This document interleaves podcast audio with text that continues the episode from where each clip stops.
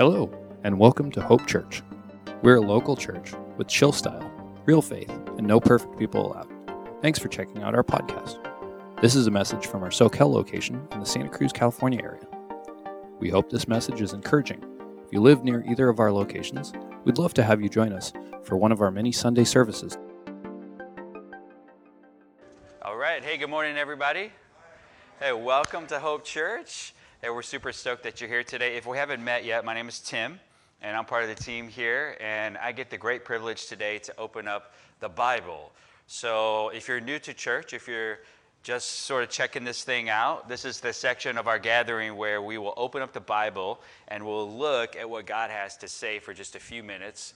And I don't know if you noticed, Pastor Savannah, she prayed there right at the end, God, would you just help us to unhurry ourselves? And I think this is something that God has for us here when we come into this place. So for many of us, this might be the only hour of our week where we're just simply sitting and just like our phones are down for the most part. And if you're using your phone, by the way, I'm just assuming like you're tweeting out the pearls of wisdom that are dropping out of my mouth right now. You know what I'm saying? That's what I'm assuming. And so, but this is the time where we come in and we sort of put everything else aside for an hour. And we focus in on what's most important in this life. And so I hope that your heart is sort of prepared. And that's why we sing before we come into this time, because we want to just sort of prepare our hearts. We want to lean into what God has for us. And there's been so much that has gone into getting you to this point right now, that why not just lean in and just full send, like get everything out of it that God has for you, right? All right, okay. So how many of you, so I've heard of people who have these things in their homes called arguments. Do you know people like this?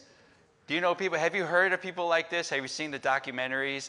There's like people who have these disagreements in their household and they like fight with each other. Sometimes they like yell with each other, they throw stuff. But they have these things called arguments. Nicole and I can't relate.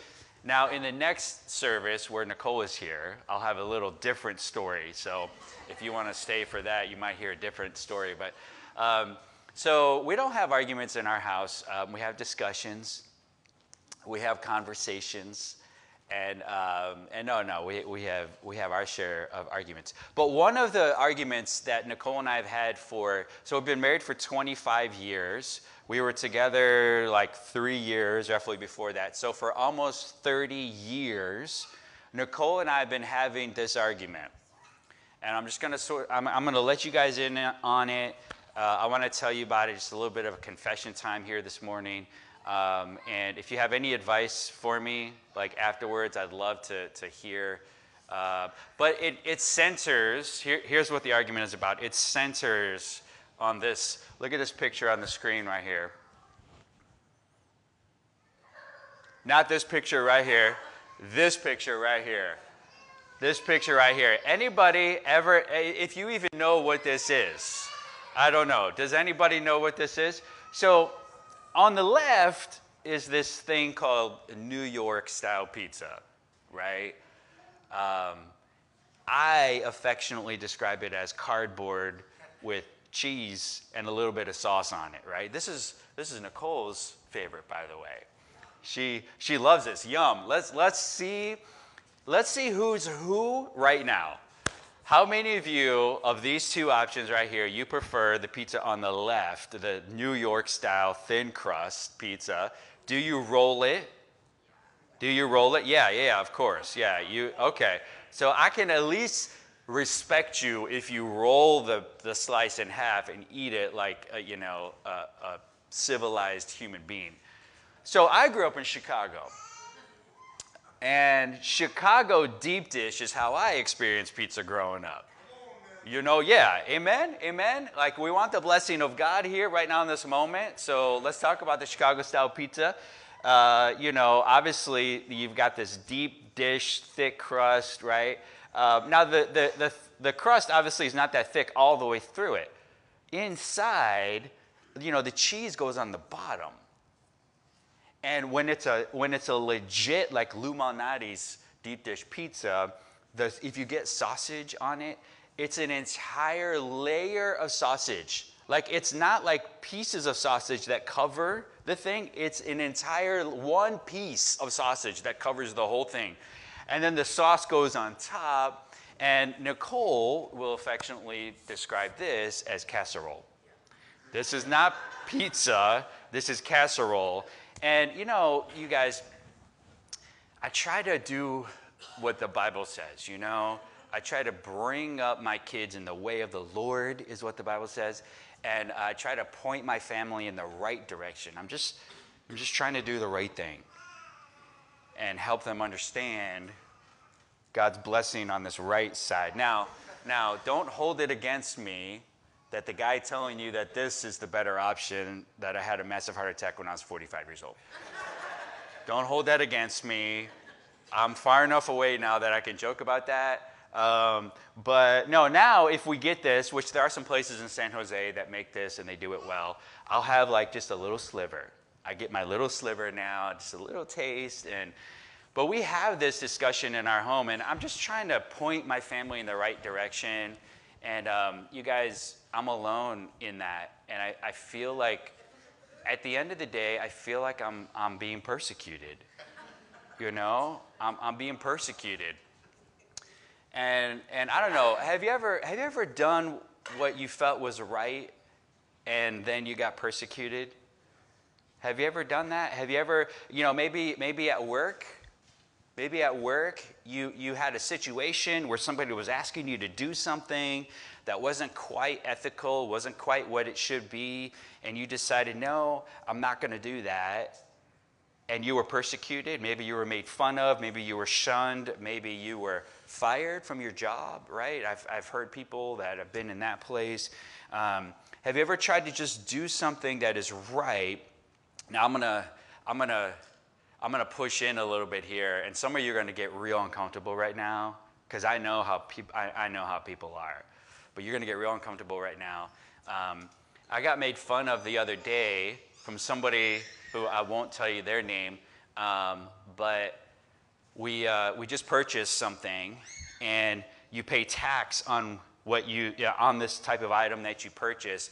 And they wanted to know on the bill of sale, did I want to mark the price as like half or 1/3 of what the actual cash transaction was so that I could pay less on the taxes? Amen. I told you this might get uncomfortable for some. I just didn't know they'd get vocal about it. No, I'm just kidding. And I said, no, put the full price on that bill of sale.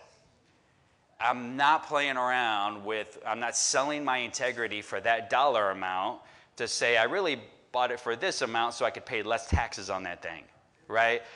And I had one person in particular that sort of made fun of me, kind of persecuted me in that moment. We have lots and lots of places where we experience that in our lives. Today, as we take our next step in our series, Found in the Way, we're looking at the way of Jesus, and we're taking this entire year to look at Matthew chapters 5, 6, and 7. Now, not all at once, so we've just started it. Today is the third Sunday. Next Sunday, we'll cover the last part of this opening section. Then we're going to move on to something else, and we'll come back to this sermon of Jesus all year long. This is the most famous sermon of Jesus. It's called the Sermon on the Mount. And in this sermon, Jesus is teaching the core things you need to know to follow him. In fact, we call it the way. It's the way of Jesus. And we want to be found in that way. We want to be found in the way of Jesus, not just in our own lives and personally, but we want the world around us to look at us and say there's something different there. There's something else going on there. What is happening there? Why would you put the full amount of the sale of this thing on a bill of sale? Like why would you do that? You could save hundreds of dollars in taxes and literally nobody but you and I would know what really took place here. Why would you do that? Well, I'm a follower of the way. I follow one called Jesus the Christ, and here's what he has taught me. And this message that he taught in Matthew chapter 5, 6, and 7, this is a message that he taught over and over and over and over again. All throughout his ministry, he taught these things. And so it would make sense, wouldn't it, that if we are followers of Jesus, as the church of Jesus, that we would understand his way. And so we're taking this whole year to study this, and we're in our third week of it. And today we're going to talk about persecution. We're going to see what Jesus has to say about persecution and how it fits into sort of the rhythm of following him. And so if you haven't been with us, I want to bring you up to speed, and you're going to see these verses up on the screen. We started verse 1, Matthew chapter 5, and this was 2 Sundays ago, and here's what we read. Now when Jesus saw the crowds, he went up on a mountainside and he sat down. His disciples came to him, and he began to teach them. And he said, and he started to give them a series of blessed are you statements. Blessed are you when you're poor in spirit. Now, if you weren't with us, that just simply means you're blessed when you know that you have a poverty of spirit without God. When you know that you need God, right? The good thing is, in each one of us, for most of us, almost all of us, we don't have to be convinced of that. Like, you know the areas in your life where you're jacked up, right? Like, I don't have to convince you of that. Everybody has something broken in their lives, and we need something outside of ourselves to fix it. Blessed are the poor in spirit, for theirs is the kingdom of heaven, meaning this is the way into the kingdom of heaven. If you never come to the place of admitting your need for God, you'll never enter into his kingdom. Everything that comes after this depends on this one thing right here. And so there are people in this life, usually people who sort of have it all together as far as the world is concerned, right? They're doing well. They don't feel like they need much of anything. They kind of have it all. And those people are sometimes tough to get to the place where they recognize their need for God. It usually takes a crisis. And then it usually takes someone who is a follower of the way to be in their lives during the time of crisis, right? To help them understand what the need is, what's really happening here. So, blessed are the poor in spirit, for theirs is the kingdom of heaven. Blessed are those who mourn, for they will be comforted. Now remember, we talked about this. There is like a surface meaning to these, and then there's a deeper meaning. The surface meaning is, yes, when you mourn, there is comfort for you. God is close to the brokenhearted, the Bible teaches, right? And that's true. That's a true statement. But that's not the deeper thing Jesus is actually teaching here. The deeper thing Jesus is teaching is that when you begin to see your poverty of spirit and you admit your need for God, you enter into the kingdom. You enter into relationship with God. And as you grow in your relationship with God, you begin to see things as God sees them. And you begin to mourn in your heart those areas in your life that you know don't measure up just quite yet. You recognize it, and you're like, ay, ay, ay, yeah, okay. So I can see I probably need to use a few less F-bombs in my language, right? Like that's probably a good thing. You start to see areas in your life. Like, I over here, yeah, you know what? I would normally, I think, sign the bill of sale for a lesser amount so that I could save some money on taxes. That's something that I'm gonna change. And it's not just about changing your activity. It's becoming more like Jesus. And in fact, we'll talk about that here in just a second. But you begin to mourn not just the areas in your own life where you know you don't measure up, but you begin to mourn people and places and things around you that you see that are broken. Right? Like whereas before, you might have just walked right past somebody who was sleeping outside last night and not given a single thought to it. Before, you might not have ever even realized that there are people in our community who won't have food to eat today. You become aware that in Santa Cruz County, there is human trafficking happening every single day, right? You begin to mourn people that you see around you, maybe even people that you know, loved ones, that you, because they don't have the hope of Jesus that you have. And your heart mourns for that, right? Because you want that for them. So there's a mourning that takes place. And then the next one, blessed are the meek, for they will inherit the earth. So as we begin to enter into relationship with God, see things as he sees them, we then begin to realize that we have some strength in us. Amen. The same Holy Spirit that raised Jesus from the dead lives in you if you're a follower of the way. And you begin to understand that I've got strength in me. And meekness is not weakness, it's strength under control. In fact, in the original language, that word meek is reining in a stallion. And so you begin to understand that I've got the power of God in me. And the power of God begins to shape your life. And you've got this amazing supernatural strength in your spirit, but it's under control because you've got the Holy Spirit who is guiding you and growing you. All of this, right? So that was just week number one. Our big idea truth that week, you'll see this up on the screen, is that the way of Jesus seems upside down, but it's actually turning the world right side up. So in the original creation, things were right side up. There's a day when Jesus will come back again and things will be turned right side up again, but we live in this middle period where everything is turned upside down because humanity chose its own way. It rebelled against God. And so now everything that was right is now wrong. And everything that's wrong is now being promoted as right. And the way that we see that is in, you look at just the basic necessities of life. Before the humanity chose its own way, the fall we call it, nobody needed food.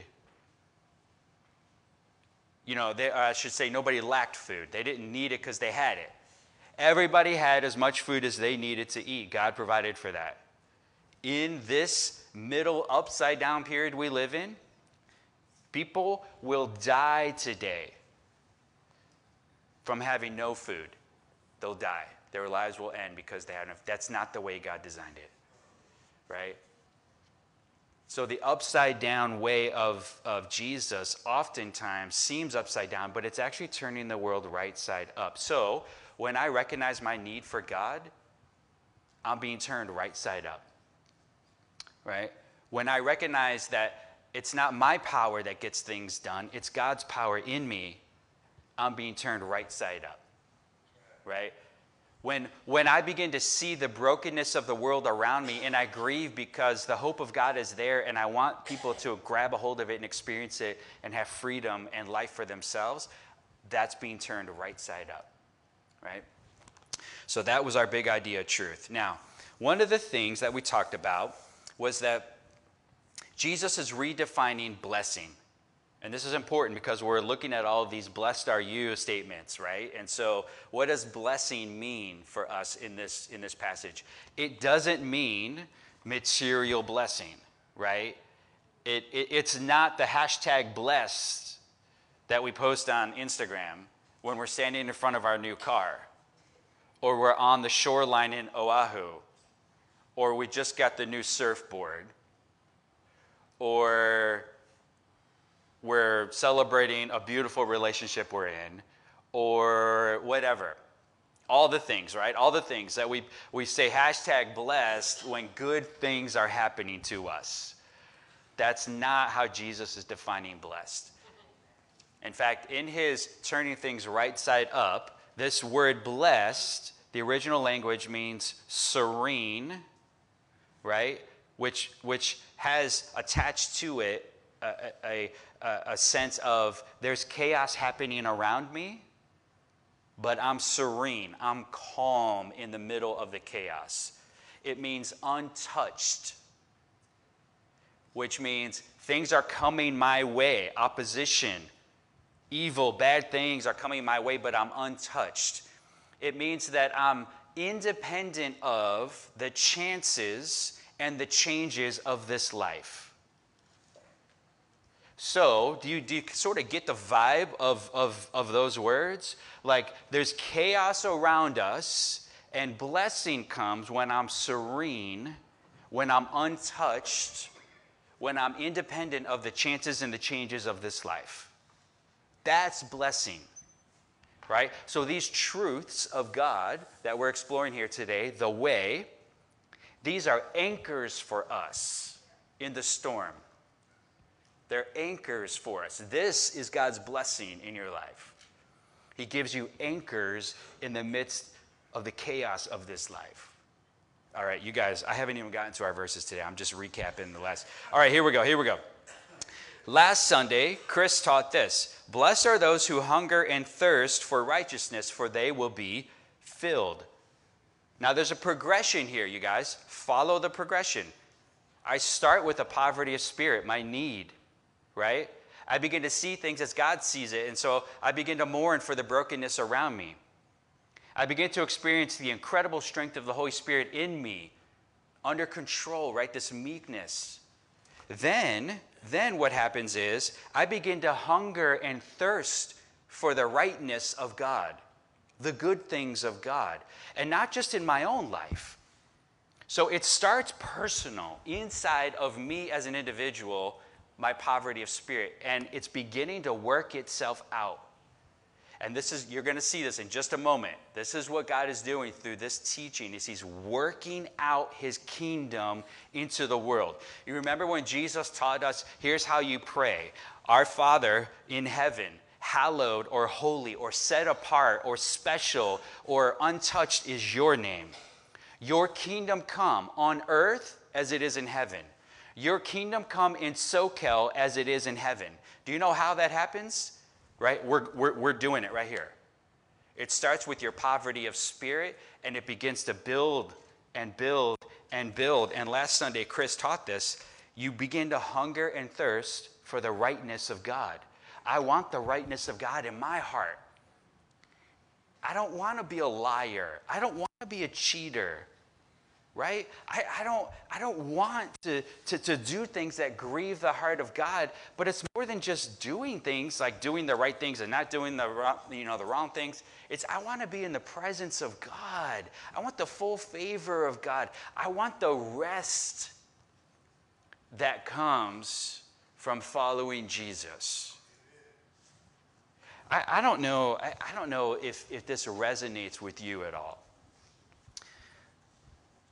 But our world is so fast-paced. Am I right?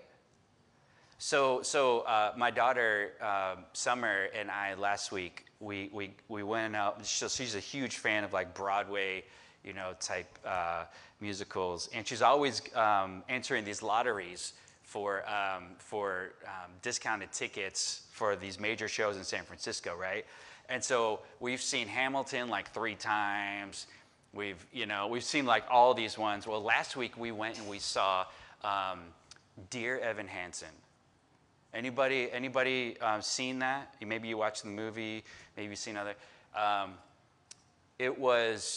So we get there and we sit down and we're waiting. And if you don't know, the whole storyline is about a teenager who commits suicide. And in that, it's placed in modern day, right? And so we go and we sit down and we're waiting. We're waiting for the thing to begin. And up on the stage, there's about 15 to 20 different size screens. Some go from the stage to the rafters. Some are just small. And on each one is a social media feed. And all the noises that come when you get notifications on your phone. And so we're sitting there, and after about 2 minutes, I'm getting, uncomfortable, And I lean over to Summer, and I'm like, I kind of wish that this wouldn't be so in your face like this. And we're kind of talking about that, and then it dawns on us that they're literally and figuratively setting the stage to tell this story of a generation of kids that don't know anything but a screen in front of their face 24/7, right? And the noises that come from the notifications and all these things, and it's part of what drove this kid to the place where he was. We live in this place where we're so hurried. We're so hurried. And the way of Jesus is not. You'll never find Jesus hurried. He's never in a rush. Ever. He's intentional, right? And he worked hard. From sun up to sundown. There were lots of times where there were recorded conversations of Jesus even into the wee hours of the morning. And often Jesus got up in the early hours before dawn and prayed. He was very engaged in the work of God, but he was not hurried. And in our lives, you guys, this is what we talked about. Blessed are those who hunger and thirst for righteousness, for they will be filled. When we seek after the things of God, when we begin to hunger and thirst for God, we begin to put away the things of this life that hurry our souls. I never commune with God in a good, healthy way that's meaningful to my soul unless I set my phone down, turn it off, silence it, put it in the other room, as well as my laptop. I have to. I have to, because otherwise I'll end up picking them up, right? This is a part of what we talked about last Sunday. Blessed are the merciful, for they will be shown mercy. Now, notice this. Notice this transition. It starts with the poverty of spirit, and it's working its way out. Blessed are the merciful. This is the first one where it really begins to interact with other people now. As these things begin to take root in your life, each one of these things, you begin to act toward other people differently. Before, you were just noticing other people. Blessed are those who mourn, because they will be comforted. I begin to see other people around me broken, and my heart mourns. Now, this is the first instance in this sermon of Jesus where he begins to turn it outwards. When all of these things begin to be true in your life, you will begin to see and treat people differently. Blessed are the merciful, for they will be shown mercy. You begin to show mercy to people when they don't deserve it, right? And it all goes back to the very beginning, that poverty of spirit. God showed me mercy when I didn't deserve it. And so how can I do anything other than the same for others, right? Nobody in this life will do anything to me that is worse than what I was doing toward God by rejecting him at a soul level. You can do anything you want to me, and it is not worse than me rejecting God in my life, right? And so I'm able now to show mercy. So here was that big idea of truth. The way of Jesus is becoming like him versus only acting like him. So here we go. We're not just checking off boxes, religious boxes of stuff to do and stuff not to do. We're beginning to live out the way of Jesus. Oh, man, this is so awesome. Okay, you guys, today we're going to explore this next section of this sermon. We're going to take the next few verses and look at these. And we're going to look at this truth of God as we walk through this, that our blessing in the kingdom, the good things that God gives to us, think of all of the things that are benefits for you for following Jesus. We've already talked about some of them. Mercy, love, peace, joy. How about just the word blessed itself, that I have an anchor in the storm? We're living today, we're breathing Your body is healthy enough for you to be here, right? Maybe you're watching online. Maybe you're listening to our podcast. But God has blessed you with health in this moment, right? You got up today and decided what food you were going to eat, most of us, for breakfast. You know, we just have so much to thank God for, so much that God has given to us, right?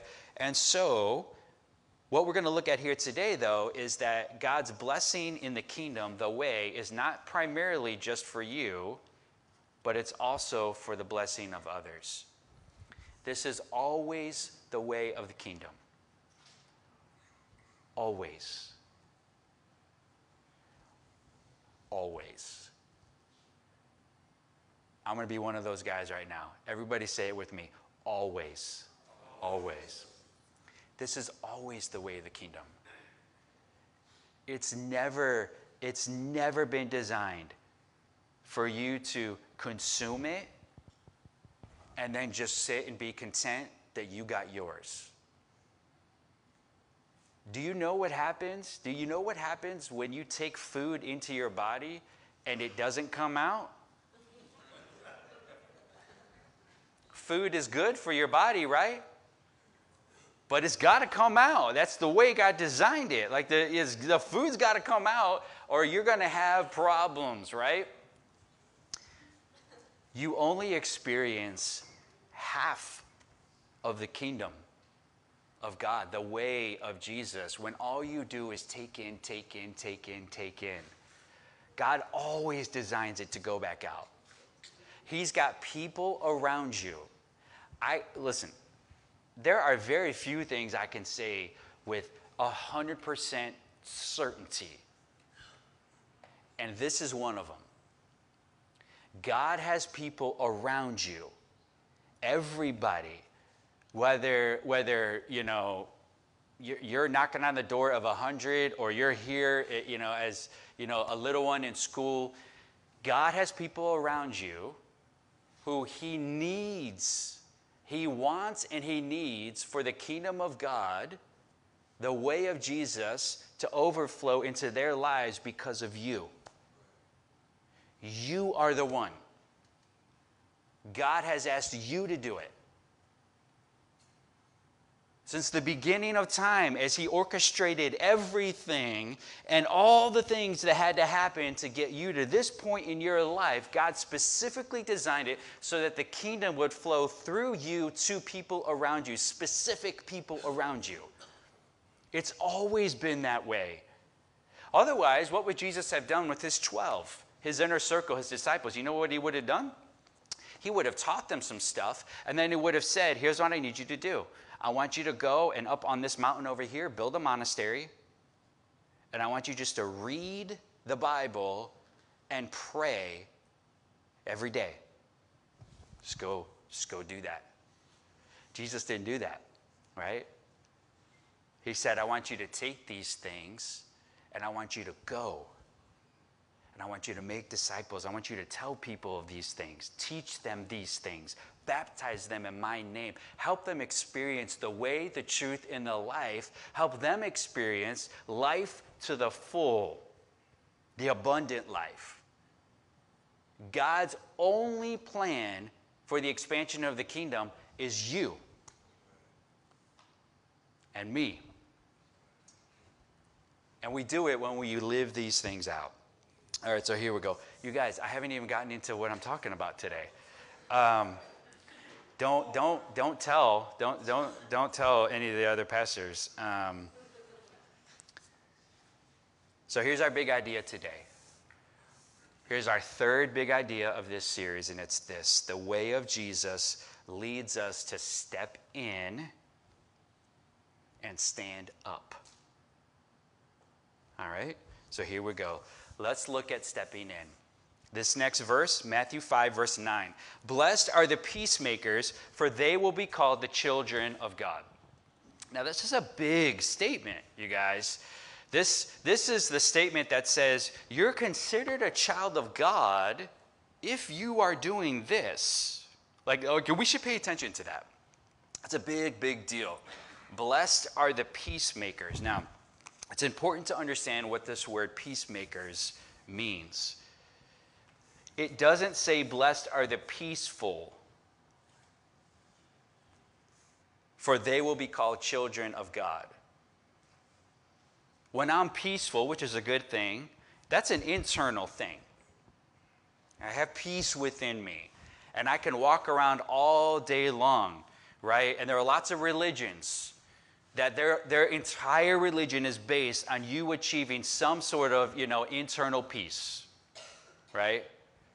And you got everything about what they do, the meditation, all the things. It's all about you achieving internal peace. Being peaceful is good, but it's incomplete when it comes to the way of Jesus. The way of Jesus is that you would be a peacemaker, which means that you will go into the broken situations. Remember those places that you now see and your heart mourns because of those? You'll go into the broken situations with the mercy God has just given you, remember? And you will seek the wholeness of those situations. This is how you make peace in this world. You step in to the broken places, and you simply bring the love of God that's been rooted in you now. And as you bring the wholeness of God into any broken situation, guess what? You see the kingdom of God, and you most reflect God, your Father, when you make peace in places, when you bring the wholeness, the shalom of God into something. So I want my kids to emulate the best of me as their dad. Right? Now, all the places where I'm jacked up as a dad, I don't want them to emulate those. But all of the good things in my life, I hope will be reflected in their lives. If you're a child of God, you will reflect the heart of God in this world. And the heart of God is to be a peacemaker. And I hardly even have to dig in a little bit on that, but I will.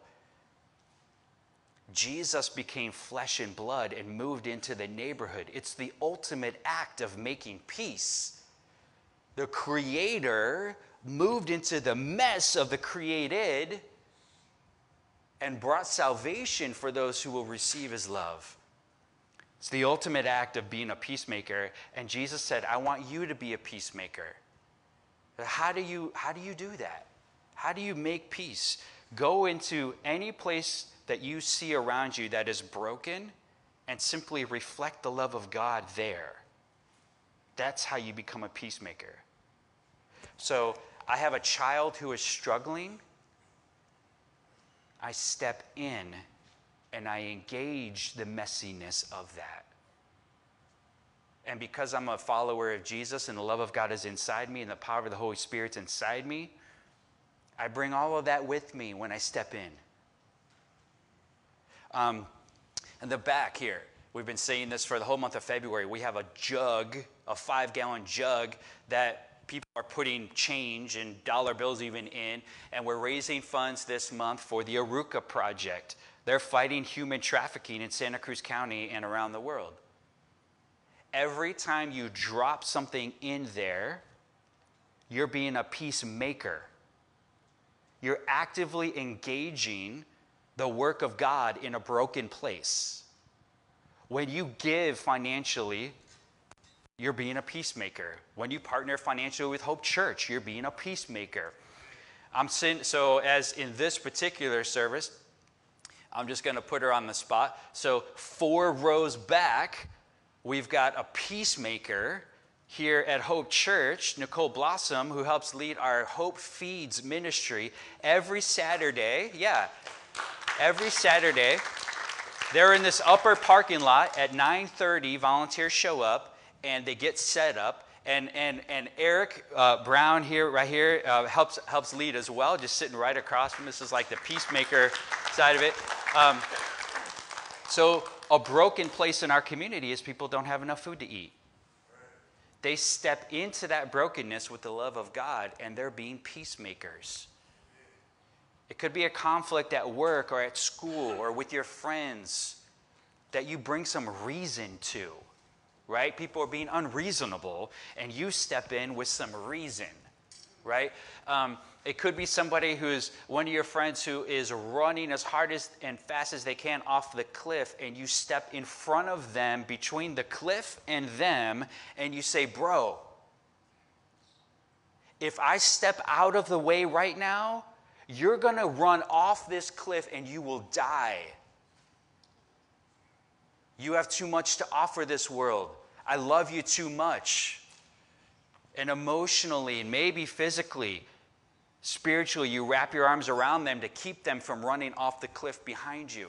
That's a peacemaker. Anytime that you engage the brokenness in this world with your presence, which brings the love of Christ with it, you're being a peacemaker. Jesus says, blessed are the peacemakers, for they will be called children of God. You are no more like a child of God, like God, than when you are being a peacemaker in this world. Okay, let's keep going. The final verse says this. Blessed are those who are persecuted because of righteousness, for theirs is the kingdom of heaven. Amen. So guys, this is the culmination now of the process we began 2 Sundays ago. We started, remember, with blessed are the poor in spirit, for theirs is the kingdom of heaven. Look at this. Blessed are those who are persecuted because of righteousness, for theirs is the kingdom of heaven. You enter the kingdom of heaven by acknowledging your poverty of spirit. You grow, you become more like Christ, you become rooted, and the fullness of the kingdom comes into play when you're persecuted because you're now living out the way of Jesus in this world. And you will be persecuted. More than just a New York, Chicago-style pizza persecution, you will be persecuted because we have an enemy who does not want you to be living the way of Jesus in this world. And you will be persecuted. In fact, he goes on to say this, blessed are you when people insult you and persecute you and falsely say all kinds of evil against you because of me. In fact, rejoice and be glad, because great is your reward in heaven. For in the same way they persecuted the prophets who were before you. The way of Jesus leads us to step in, right? And to stand up. This is what God has for us today. We hope this message encouraged you to take the next steps in your relationship with God. The cool thing is that you don't have to do it alone. There are a lot of ways you can get connected here at Hope. Not only do we want you to feel at home at Hope, we'd love to help you find a home. Please check out discoverhope.church and click connect, or just email us at info@discoverhope.church. Lastly, we give everything we can away for free and rely 100% on volunteers and donations to support this ministry. If you'd like to give to the mission of Hope Church, you can select the Give option on our website or text any amount to 831-800-2060. Thanks again for tuning in.